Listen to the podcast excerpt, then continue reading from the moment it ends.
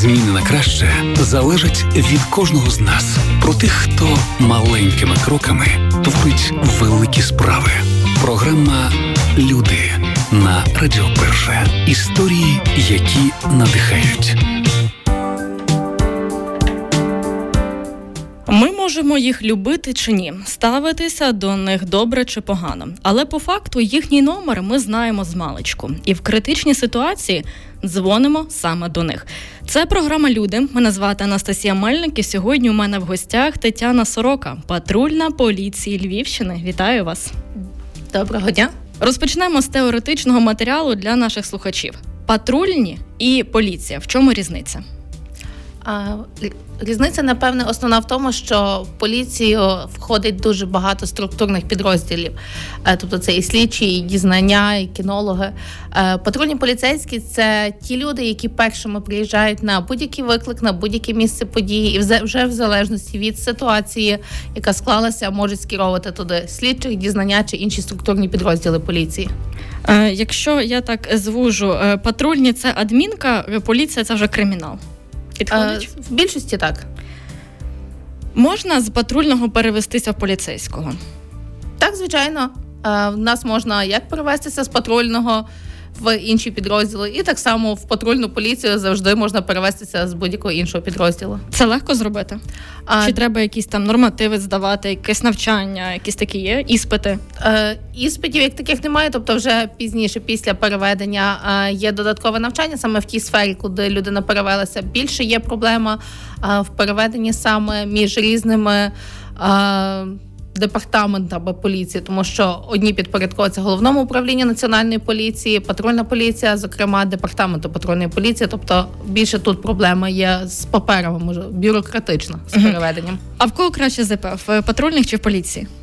Е, якщо чесно, тяжко сказати, тому що е, не зарплата залежить напевно більше від посади, звання, вислуги і тому подібне. Тобто вона дуже коливається і тяжко сказати в кого краща зарплата. Угу. У нас є патрульні е, на роверах, на мотоциклах, на автівках.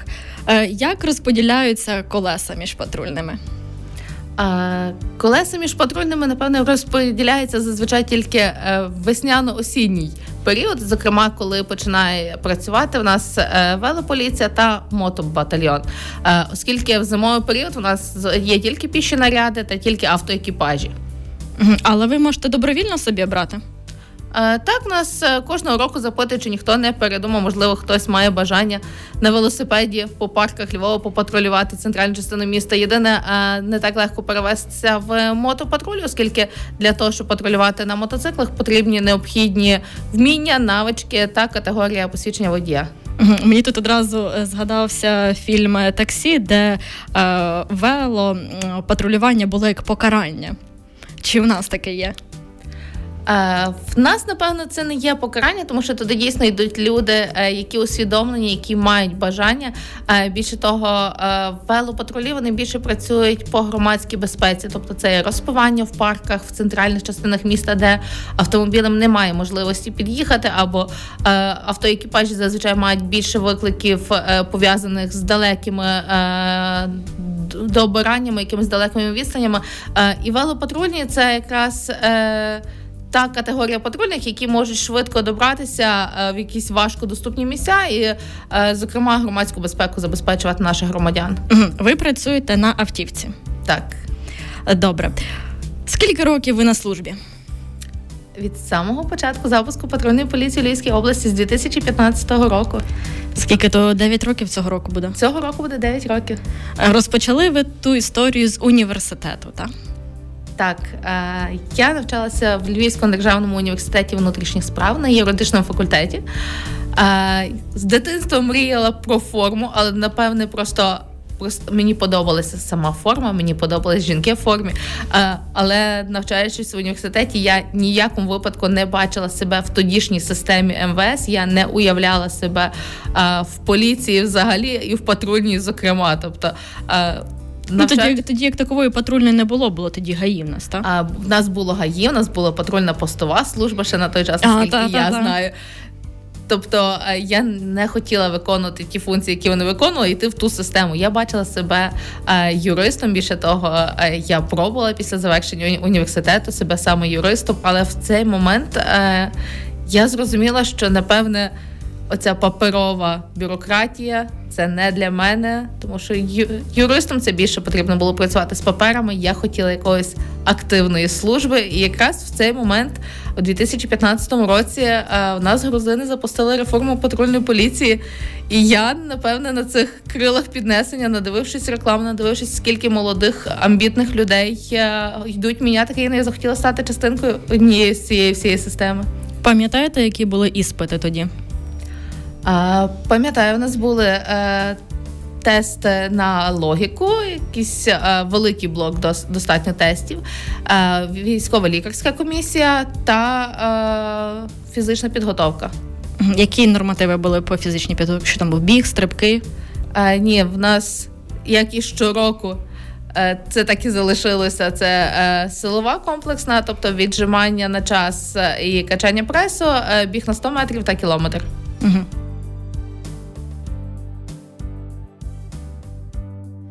Час, коли ви починали бути патрульною, чи багато з вами було кандидатів дівчат?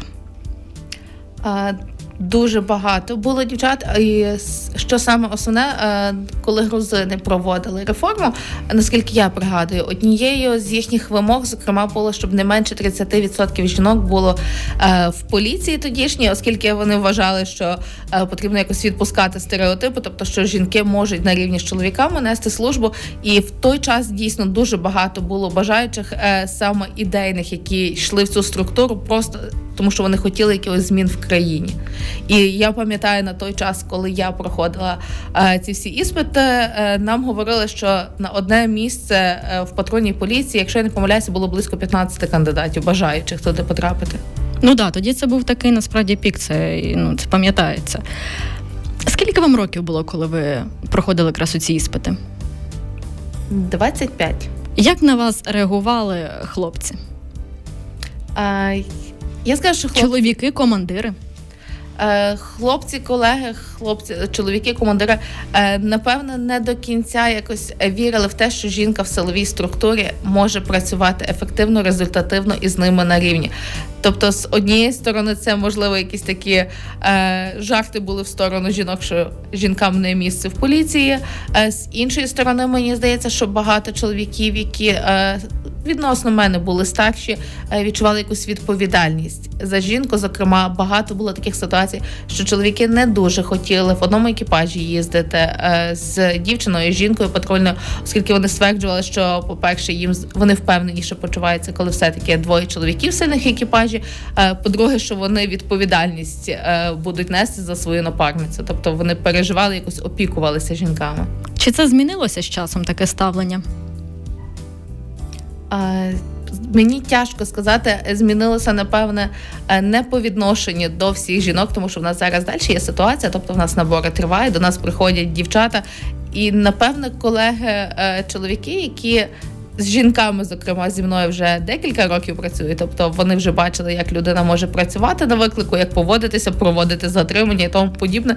А вже якось трошки це стереотипне мислення змінилося, але вони напевно залишилися по відношенню до тих дівчат, які приходять зараз до нас академії, і до них все одно насторожено ще відноситься. До молодших і також придивляється, як вони себе будуть поводити. Як реагували ваші рідні друзі, коли дізналися про ваш вибір і ем, про, про ваші плани? Мене дуже підтримували мої батьки. Е, моя сестра, тобто маленька донечка на той час, вони гордилися мною, вони вірили, що в мене все вийде. Звичайно, були нюанси на службі, коли після яких вони мене дуже просили покинути цю службу. Але вони і досі стараються мене підтримувати. Єдине, звичайно, які батьки вони будуть завжди батьками, вони будуть переживати. Тобто, в нас є домовленість, оскільки батьки в іншій області, що я щодня телефоную після завершення зміни, кажу, що в мене все добре. Друзі дуже багато в принципі з часом відсіялися, з якими раніше спілкувалися. Я не скажу, що це напряму пов'язано зі службою, але дуже дуже багато було нерозуміння і насмішок е, зі сторони друзів, які не розуміли, які е, Не підтримували. не підтримували, і напевно, які стикалися з колишньою системою МВС, сказали, що це нічого не помінялося, що ви такі самі, які були раніше, і тому мало помалу приходило рішення, що не потрібно з такими людьми спілкуватися. Що друзі питають у вас про роботу? А, Зазвичай це два питання: якісь або що цікавого було, розкажи, якісь веселі виклики, що у вас там було, що ви там робите цілими днями. І друга частина це дуже часто люди телефонують, яким потрібна консультація по правилах дорожнього руху, щось пояснити. В них якась суперечка, потрапили в дорожню транспортну пригоду. Ми тобі скину фотографію, розкажи, хто з нас правий, хто не правий в тій ситуації. Тобто такого плану. А що розповідаєте своїй е, доньці про роботу? Або що питає, що їй цікавить? Е, Доньку цікавить буквально все, і вона вже декілька років мріє, коли підросте, стати також поліцейською. Е, Наразі я не дуже в захваті від цих її ідей, але вона дуже любить слухати, тому що я, коли приїжджаю до батьків, е, я розказую про виклики, які в нас були, про всі ситуації, якісь між колегами нами на роботі, на викликах, і вона дуже любить слухати. Вона любить дивитися фільми про поліцію і запитувати. От, зокрема, чи в нас на службі так само, як це в фільмі, показують якісь ситуації. Ваш образ життя. Е, Чи є у вас фізичні навантаження, умовно там якісь регулярні, е, моральні розвантаження, раціон, можливо? Е, З раціоном це, напевне, саме проблематичне питання, зокрема в поліції, тому що в нас немає можливості е, харчуватися вчасно, тому дійсно, тому що бувають виклики, тобто е, харчування, напевно, з перебоями. Е, На рахунок фізичних навантажень е, є багато людей, які мають можливість, мають бажання займатися спортом у вільний час. В нас в управлінні патрульної поліції е, обладнаний для цього є спортзал. Тобто, хто має таке бажання, особисто за себе я скажу, напевно, в мене дружба з спортом настільки тісна, не завжди складається. Е, Я більше займаюся навантаженнями тоді, коли в нас є якісь навчання, які в нас регулярно кожного місяця, один-два рази на місяць проводяться. Тоді вже зі всіма за компанію, тобто ми тренуємося. У нас і спорт, і якась домедична підготовка, і стрільби. Але особисто в свій вільний час в мене трошки інакші пріоритети, і не дуже завжди є бажання займатися спортом. А який у вас е, робочий графік загалом? Ми працюємо, щоб легше було зрозуміти, два через два, тобто два дні ми на роботі на денну зміну, тоді два з половиною дні вдома і дві нічні зміни підряд. Угу. І скільки триває зміна? Е, В загальному зміна, напевне, при найкращих розкладах від того часу, коли ти приходиш на службу, десь 12-13 годин. Тобто це не завжди таке, тому що інколи є е, невідкладні виклики, зокрема під час е, завершення зміни, які ти просто не можеш е, покинути. Є такі ситуації, як дорожньо-транспортні пригоди з потерпілими, тобто де є травмовані, і ти в той момент ти ставиш пріоритет, що потрібно надавати допомогу людям, а не їхати на перезмінку. І вже якщо виходить, коли є екіпаж нової зміни, він може приїхати, просто замінити тебе, продовжити оформлення даних матеріалів. Є рекорд, скільки ви найдовше були на зміні? Ми якось рахували, що зараз е, з ситуаціями на кордоні, які в нас відбуваються, в нас зміна в середньому виходить 16-17 годин. Чимало. Тому що потрібно, ми заступаємо на кордон, повинні слідкувати за тим, щоб не було заворушень з польською стороною зі сторони наших водіїв, далекобійників. І відповідно, щоб підтримувати цей весь порядок, ми чекаємо, доки екіпаж нової зміни виїде з бази, приїде, замінить нас на місії. Тільки після того ми добираємося. На базу здаємося, і відповідно це також затягує час, оскільки до кордонів у нас годину-півтора їхати. Яка зміна вам подобається найбільше? Денна чи нічна? Денна. Е, Денна, тому що, по-перше, е, вона фізично, напевно, легше морально дається. Вночі втома дається знаки, хочеться дуже спати. Е, І плюс вночі менше викликів. Зараз комендантський час, менше людей їздить, немає такої можливості спілкуватися з людьми. Тобто ті люди, які їздять, вони зазвичай якісь по своїх справах. В день це більше така насичена зміна, коли швидше час йде, і ти дійсно не завжди встигаєш навіть каву випити. Говоримо далі ми про топ викликів, на які ви приїжджаєте. Е, Топ викликів по кількості чи по ситуації? Спочатку по ситуаціях. А, По ситуаціях скажу, в нас дуже веселі були ситуації. А, один з таких, напевно, які мені дуже запам'яталися, це бабуся з дідусем старенькі.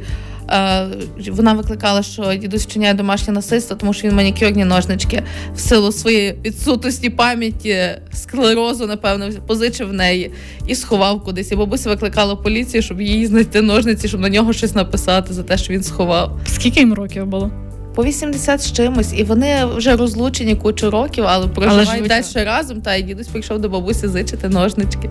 А як часто вас викликають? Я знаю, у мене лікарка швидкої, їх викликали продукти купити. ДСНСники регулярно їздять котів, знімають з дерев. Чи вас викликали суто чайок зробити за продуктами сходити? Отакі абсурдні були виклики?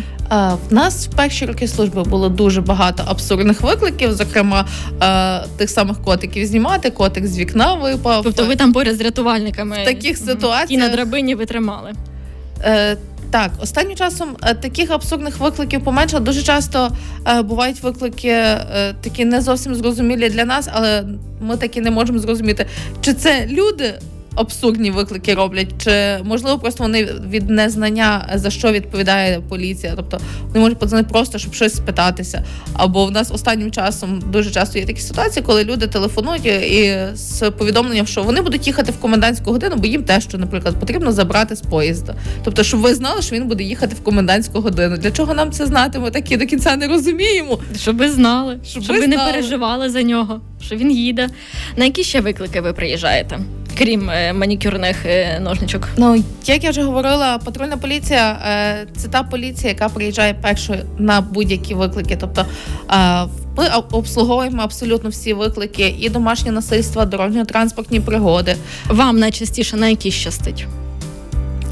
Особисто мені, напевно, якось на дорожньо-транспортні пригоди і на домашнє насильство. Тому що в силу, напевно, е, воєнного стану домашнє насильство дуже почастішили в нас, на жаль. І більше того, люди, напевно, настільки якось в стресі від того всього, що відбувається, і вони, напевно, все-таки вдома зривають цю злість і агресію.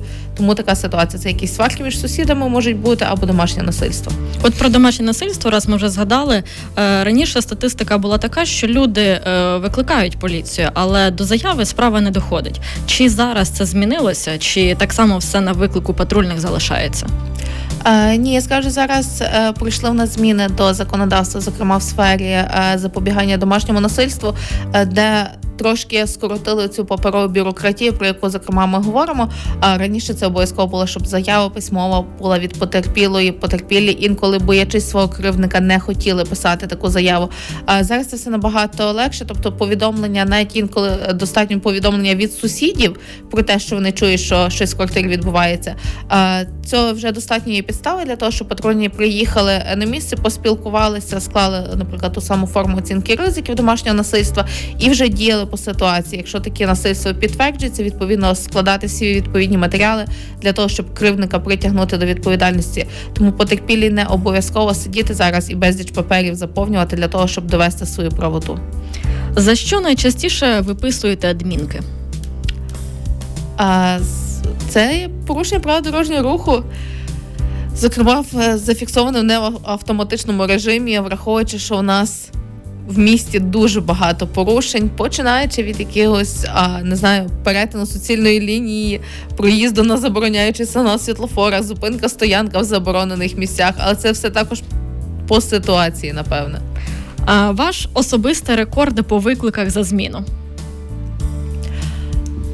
По кількості викликів, е, якщо чесно, я не веду якусь рекордну книгу, але 10-15 викликів за зміну буває. А в середньому, якщо це найбільше, а в середньому скільки їх є? В середньому може бути від 5 до 8. Ваші неулю... найнеулюбленіші виклики. Порушення правил вигулу собак. Часто такі бувають?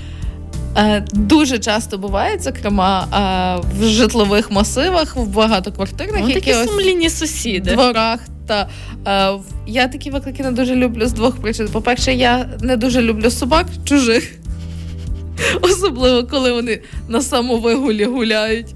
А, І другої ситуації, тобто мені здається, що у нас е, не дуже досконале законодавство в даній сфері, щоб е, складати ці всі протоколи, скеровувати їх в суд, і в суд в кращому випадку, якщо там декілька гривень, там 15-17 гривень Там більше дасть. судовий збір буде. Це буде судовий збір, так. Але е, просто проблема в тому, що ми скільки спілкувалися з нашими от, собачниками, тобто це люди, які не хочуть мінятися, вони нічого такого не бачать, не вважають, що він і його собака це основне в тому районі, а сусіди повинні якось терпіти, змиритися. Тобто я думаю, що цей навіть штраф, якщо суд йому дасть, це абсолютно ситуацію не змінить. І тоді сусіди скаржаться на бездіяльність поліції в таких випадках, тому що сусід далі вигулює собачку.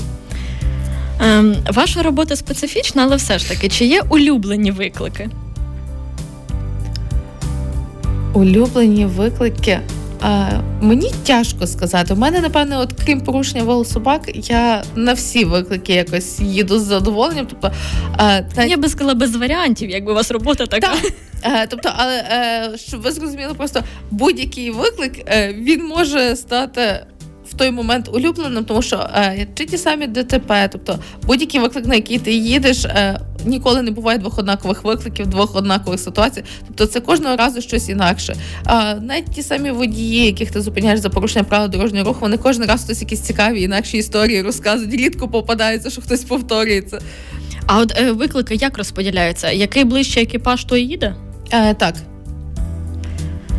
Від дивних до небезпечних є відома історія про ваше поранення.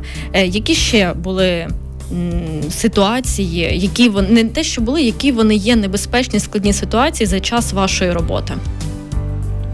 Які це виклики такі? Ну я скажу, що е, дуже багато викликів є небезпечних для життя і здоров'я і поліцейських і інших громадян, зокрема, тому що е, ми всі прекрасно знаємо, що з 2014 року в нас було АТО.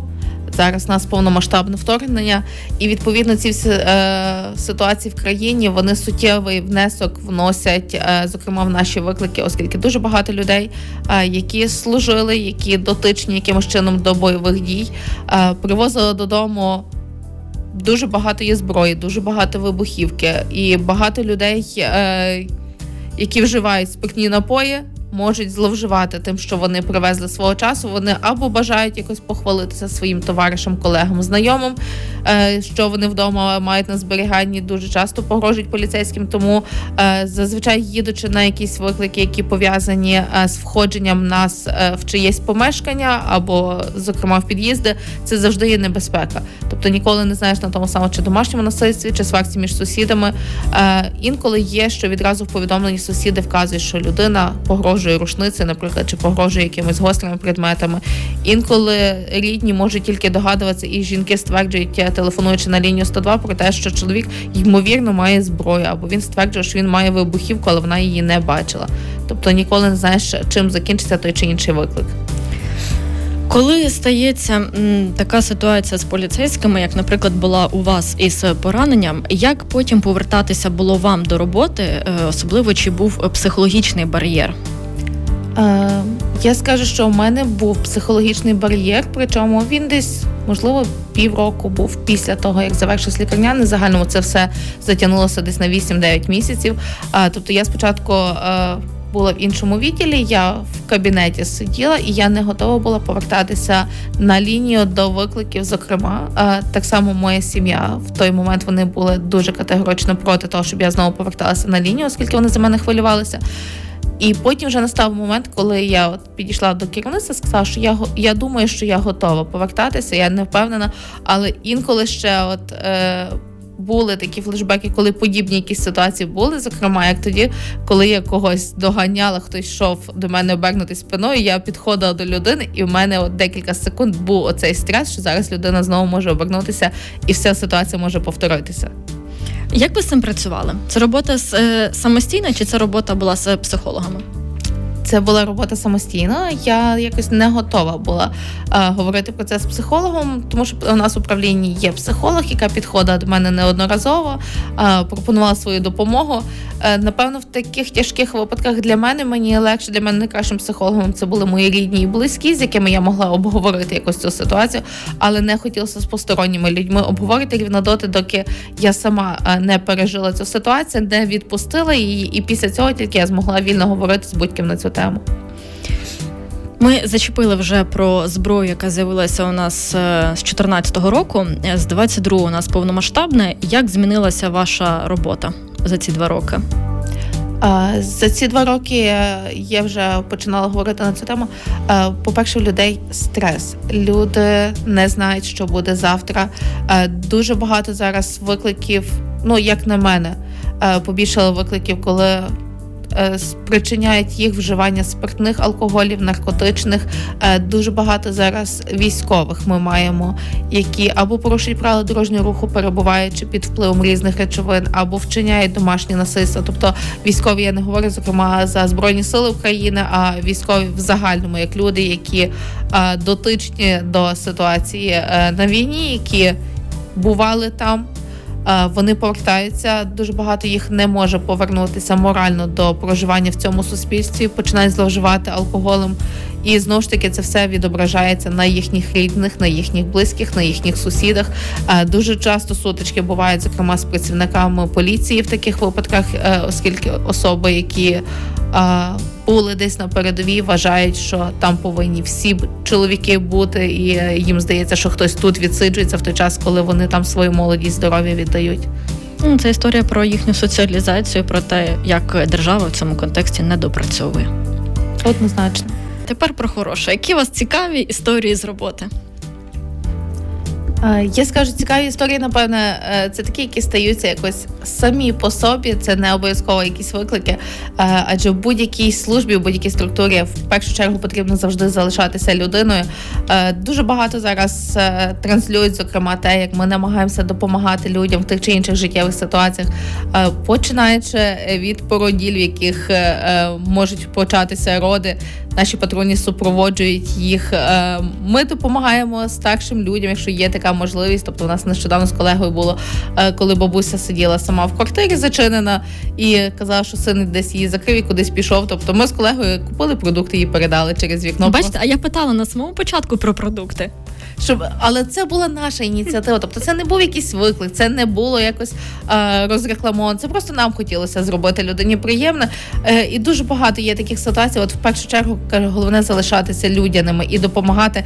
Будь-яка банальна ситуація. От е, чи допомогти водію, в якого колесо пробилося, чи коли в нас були снігові замети, допомогти витягнути чийсь автомобіль. Тобто, оці маленькі такі справи тільки можуть говорити про напевно про позитивну сторону поліції, про їхню людяність, а не те, що вони е, роблять на викликах, тому що ну вони зобов'язані так робити. За 9 років є виклик, який ви будете пам'ятати, який ви пам'ятаєте і будете пам'ятати завжди. Е, є для мене, напевне, е, самі такі болючі виклики, які запам'ятовуються, це те, що стосується дітей маленьких. І в нас була ситуація, коли е, ми з соціальними службами з ювенальною превенцією дитину в дитячий будинок вилучали. Це ще було на Франківському районі. Дитина буквально декілька місяців була, але вона була недоглянута. І, можливо, я як мама ця ситуація настільки зачепила мене, що це пройшло можливо років 5-6 з того часу, і ця ситуація досі запам'яталася для мене. А от крім цієї згаданої, є ситуації, які можуть вас е, розчулити? Це напевно знову ж таки будь-які ситуації, що стосується маленьких дітей, тому що а, діти це в нас така категорія громадян, які самостійно не можуть себе захистити, за себе постояти. І от хочеться напевно в першу чергу для них створити якісь умови, оскільки це наше підростаюче покоління, і щоб вони, а, якщо в них якісь неблагополучні сім'ї, щоб вони не ставили з дитинства на собі хрест і бачили, що є люди, які хочуть, які готові їм чимось допомагати.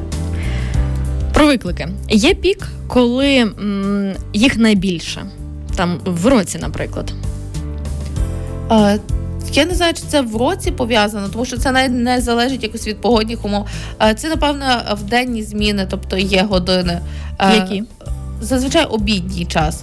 Тобто з 12, напевно, до 14 до 15 години, і так само вечірній час е, з 19 десь до 21 до 22. Тобто це такий чомусь пік, ну ввечері е, є підозрюю. Прийшли з роботи. Так, що люди прийшли з роботи, повечеряли, і якби це смішно якось не звучало, ну ми вже якось проводили для себе таку тенденцію, е, що дуже багато викликів зазвичай в неділю. А після е, після церкви. після церкви, так після 12-13 години, коли люди прийшли пообідали після церкви, або коли великі релігійні свята. Тобто, це також і але це зазвичай Свята якісь Галичина. однотонні виклики, тобто знову ж таки ті самі сварки між сусідами а, або якісь сімейні сварки і тому подібне. У мене, до речі, сусіди включають саме в неділю гучну музику, десь от так само, десь 11 година дня. Тому я розумію, що ще такими темпами я скоро буду в цій статистиці сусідів противних. А спокійно у Львові буває? У Львові спокійно буває, буває дуже часто е, в ранні години, але знову ж таки це більшості, напевно, на вихідні. Е, Субота, неділя, тобто ми навіть патрулюючи місто, ми бачимо, що автомобілів дуже мало, тобто люди е, втомлені після тяжкого робочого тижня, стараються, напевно, відпочивати, якось відсипатися. Е, Вночі викликів вже як таких немає, але знову ж таки під час воєнного Бо комендантська година. тому, що комендантська година менше людей ходять, відповідно е, менше викликів є. Скажу, менше так, ходять, менше порушують. А я скажу саме менше, напевно, е, за час воєнного стану так мені запам'яталося саме менше викликів. Це було коли в нас був повністю заборонений продаж алкоголю. Чого на, почат... то? на початках війни. Тобто а, в нас були якісь виклики пов'язані з воєнним станом. От багато хто пам'ятає, коли мітки ставили, угу ставили, не ставили, але вони були і тому подібне. Тобто, якісь такі хтось підозрілих осіб бачив, але е, не було таких викликів, щоб люди десь між собою сварилися, з'ясовували стосунки. Настільки люди спокійні і згуртовані були в той момент. І зайняті чимось корисним. І зайняті ну, чимось корисним, не корисним, але вони були чимось зайняті. То ходить, е, деяка мітка появилася на будинку, в кого світло в вікні помінялося. Я думаю, тут ще ключове, що вони були зайняті тверезими. От в тому, напевне, і вся ситуація, чому я так цей момент запам'ятала. Тому що дійсно тоді, е, коли тверезі люди, чи вони викликають поліції, чи ти зупиняєш їх на вулиці, е, з ними зовсім інакше будується розмова. Тобто, це можна якийсь конструктивний діалог будувати і про щось говорити, коли тебе чують і тебе розуміють, що ти від них хочеш. Як загалом ви як е, патрульно оцінюєте ситуацію з правопорушенням у Львові? Яка в нас загалом картина? Е, ви маєте на увазі в загальному чи, зокрема, під час воєнного стану? Ну, давайте візьмемо ближчий період під час воєнного стану.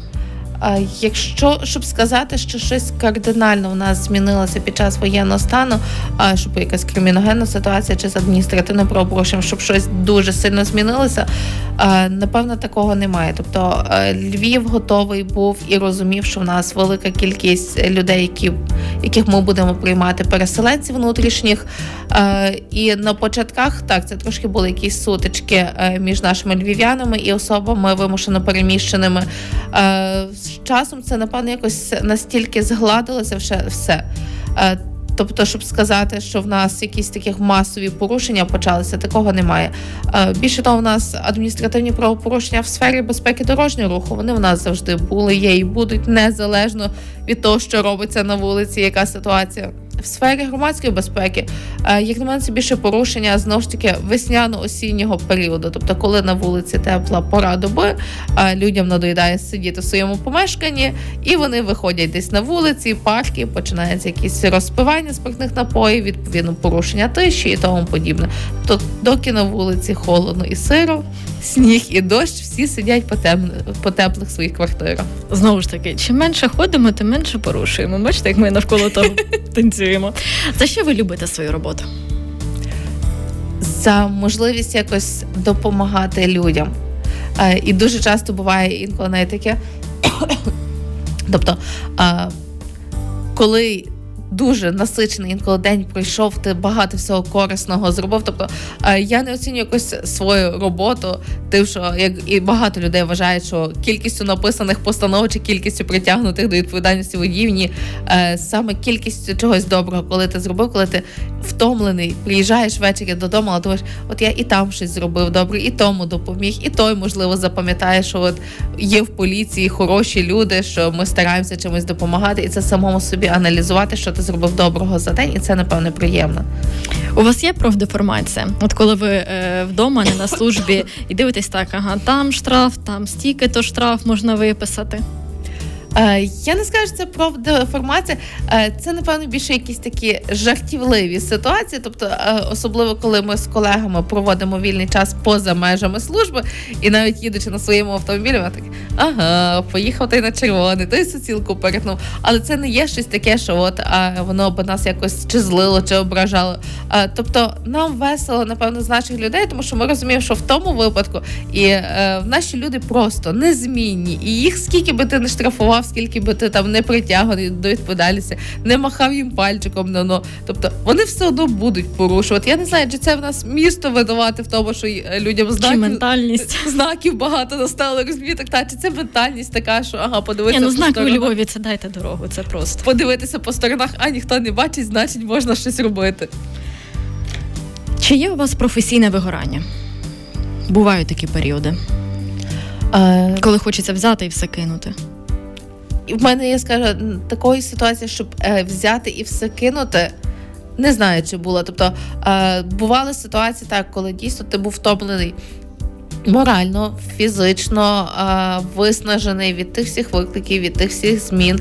Е, але напевно, що основне тебе стримує, тобто, навіть беручи по мені, я інколи сиділа вдома і думала: ну от, якщо би я пішла з поліції, наважилась, куди би я хотіла піти, і це напевно, от саме страшніше О, сидіти і усвідомлювати, що ти е, не зможеш на будь-якій, як я кажу, нормальній цивільній роботі без цього адреналіну, е, без цих всіх викликів. Тобто ти вже за собою усвідомлюєш, що тебе настільки це все затягує, що ти вже не зможеш банально навіть там кожен день ходити з 9 до 6 на роботу.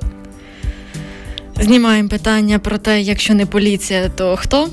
То поліція, якщо не поліція, то все одно поліція піти відпустку відпочити і знову поліція. Поліція, поліція. Як ви відпочиваєте? Я дуже люблю проводити час своєю сім'єю, своїми близькими. Враховуючи раніше, це колись більше були якісь активні відпочинки, кудись поїхати, якось разом провести час. Знову ж таки, реалії сьогодення змінили трошки Мій відпочинок я роблю окопні свічки для наших військових. Я роблю розпалювачі. Ми з сестрою стараємося, коли знаємо, що хтось кудись буде їхати до військових, напекти домашні випічки і передати їм, просто щоб зробити що, хоч щось приємне для людей, які захищають нас там. Е, Поки ми маємо можливість, можна нею скористатися. Чи вам щось потрібно для вашої роботи, для свічок, наприклад? Е, я скажу, що більшості це робиться все своїми силами. Нещодавно колеги з роботи дізналися, що я займаюся таким, тобто також долучилися е, до закупівлі парафіну, щоб ми могли більшу кількість зробити, передати е, свічок нашим військовим. Про що ви мрієте?